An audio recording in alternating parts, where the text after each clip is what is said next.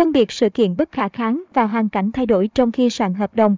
Đại dịch COVID-19 càng lúc càng có dấu hiệu lan mạnh trở lại trên thế giới. Dịch bệnh đã khiến các doanh nghiệp không chỉ gặp khó khăn trong kinh doanh mà còn đối mặt nhiều vấn đề pháp lý phát sinh. Những vấn đề phát sinh khá đa dạng liên quan đến các hoạt động của doanh nghiệp, nhưng trong bài viết này tôi chỉ phân tích một vấn đề rất phổ biến hiện nay, đó là sự tranh cãi giữa người cho thuê mặt bằng nhà và người đi thuê vì phần lớn các doanh nghiệp bắt buộc phải đóng cửa, ngừng kinh doanh trong thời gian giãn cách xã hội, song vẫn phải duy trì rất nhiều chi phí, trong đó nặng gánh nhất là chi phí thuê mặt bằng.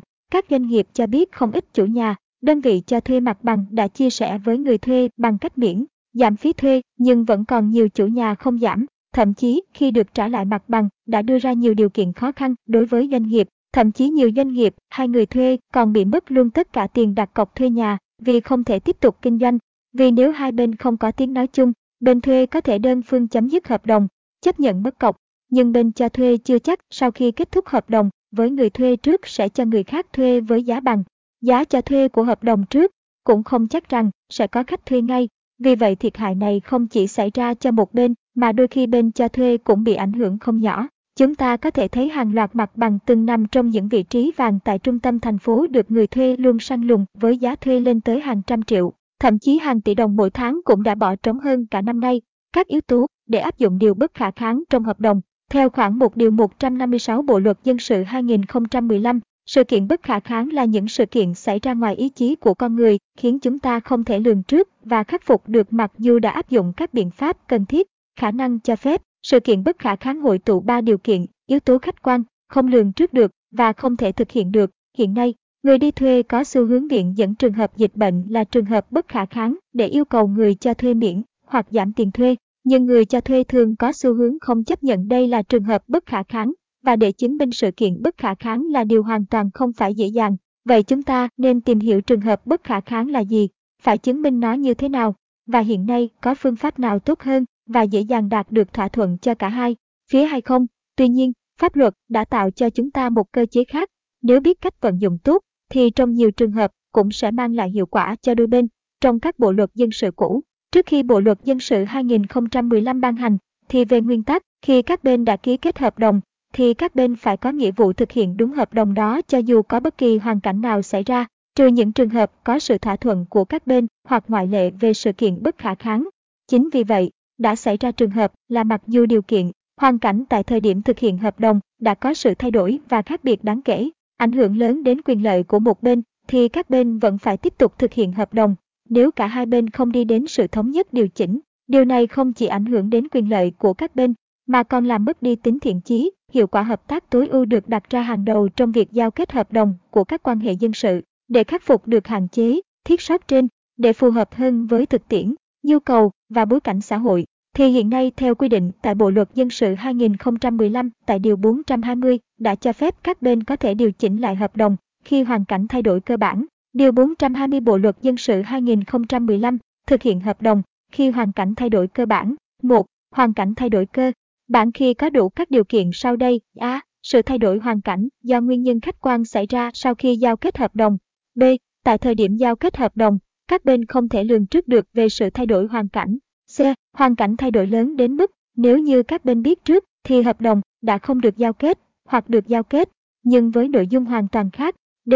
Việc tiếp tục thực hiện hợp đồng mà không có sự thay đổi nội dung hợp đồng sẽ gây thiệt hại nghiêm trọng cho một bên. D.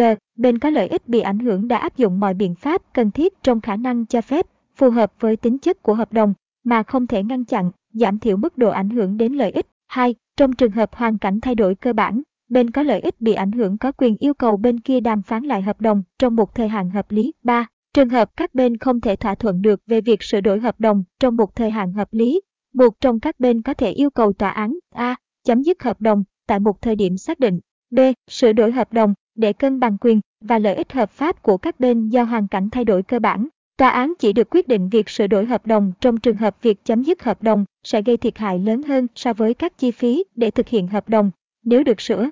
Đổi 4. Trong quá trình đàm phán sửa đổi, chấm dứt hợp đồng, tòa án giải quyết vụ việc, các bên vẫn phải tiếp tục thực hiện nghĩa vụ của mình theo hợp đồng, trừ trường hợp có thỏa thuận khác. Phân biệt giữa hoàn cảnh thay đổi cơ bản với trường hợp bất khả kháng. Điều khoản hoàn cảnh thay đổi có những đặc điểm gần giống với trường hợp bất khả kháng, do cả hai đều có sự kiện khách quan, xảy ra sau khi các bên xác lập hợp đồng và ảnh hưởng trực tiếp tới quá trình thực hiện hợp đồng.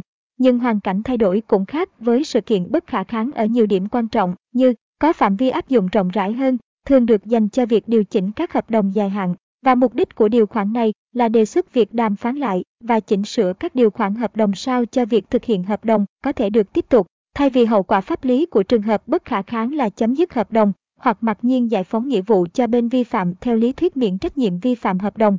Điểm khác biệt lớn nhất giữa hai khái niệm là khi có sự kiện bất khả kháng xảy ra, hợp đồng sẽ không thể thực hiện được, còn trong hoàn cảnh thay đổi cơ bản thì hợp đồng vẫn có thể thực hiện được, nhưng chi phí để thực hiện hợp đồng cao hơn rất nhiều so với dự tính ban đầu. Hoàn cảnh thay đổi, cơ bản không nghiêm trọng tới mức làm cho hợp đồng sẽ không thể thực hiện được, nhưng nếu thực hiện thì một bên bị thiệt thòi so với bên còn lại. Hợp đồng vẫn có thể thực hiện, nhưng bất công bằng xuất hiện với một bên và có lợi cho bên còn lại. Xét về mặt pháp lý thì ban đầu bản thân dịch bệnh này không phải là sự kiện bất khả kháng, bởi vì một trong những yếu tố của bất khả kháng là không thể thực hiện được. Vậy thì đối với các hợp đồng đã giao kết trước khi có dịch, trong giai đoạn thực hiện hợp đồng thì dịch bệnh bùng phát, nhưng trước khi cơ quan công quyền đưa ra lệnh không cho hoạt động, đóng cửa biên giới mà gây thiệt hại nghiêm trọng cho một bên có thể được xem là hoàn cảnh thay đổi cơ bản. Tuy nhiên trong tình hình hiện nay, khi dịch bùng phát mạnh, thì cơ quan công quyền đã đưa ra lệnh không cho hoạt động hoặc đóng cửa biên giới, hạn chế giao thương,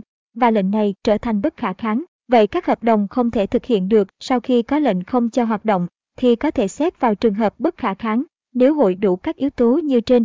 Ví dụ 1, ngày 1 tháng 1 năm 2019 hai bên ký kết một hợp đồng thuê mặt bằng, thời hạn 05 năm, đến ngày 1 tháng 1 năm 2020 thì dịch bệnh bùng phát làm ảnh hưởng đến việc kinh doanh của bên thuê. Đến ngày 1 tháng 3 năm 2020 bên thuê viện dẫn đây là trường, hợp bất khả kháng và yêu cầu bên cho thuê miễn giảm tiền thuê vì quá trình kinh doanh bị ảnh hưởng nặng nề bởi dịch bệnh.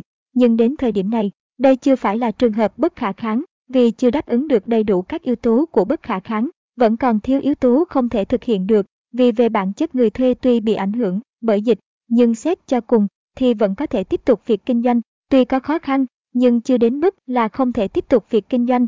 Tuy nhiên, đến giai đoạn này đã đáp ứng được điều kiện của hoàn cảnh thay đổi cơ bản. Người thuê có thể yêu cầu bên cho thuê miễn giảm tiền thuê cho mình theo Điều 420 Bộ Luật Dân sự 2015. Giả sử đến ngày 1 tháng 6 năm 2020, chính phủ ra quyết định yêu cầu các cơ sở kinh doanh bắt buộc phải đóng cửa vì dịch bệnh, thì đến giai đoạn này đã đáp ứng đầy đủ không ba yếu tố của bất khả kháng là yếu tố khách quan, không lường trước được và không thể thực hiện được. Việc chính phủ ra quyết định yêu cầu các cơ sở kinh doanh bắt buộc phải đóng cửa chính là yếu tố không thể thực hiện được dù đã áp dụng mọi biện pháp cần thiết. Đến giai đoạn này, thì bên thuê đã có thể viện dẫn trường hợp bất khả kháng và yêu cầu bên cho thuê miễn tiền thuê trong giai đoạn này. Giải pháp Hiện nay dịch bệnh đang diễn biến phức tạp trên thế giới và có thể bùng phát bất cứ lúc nào.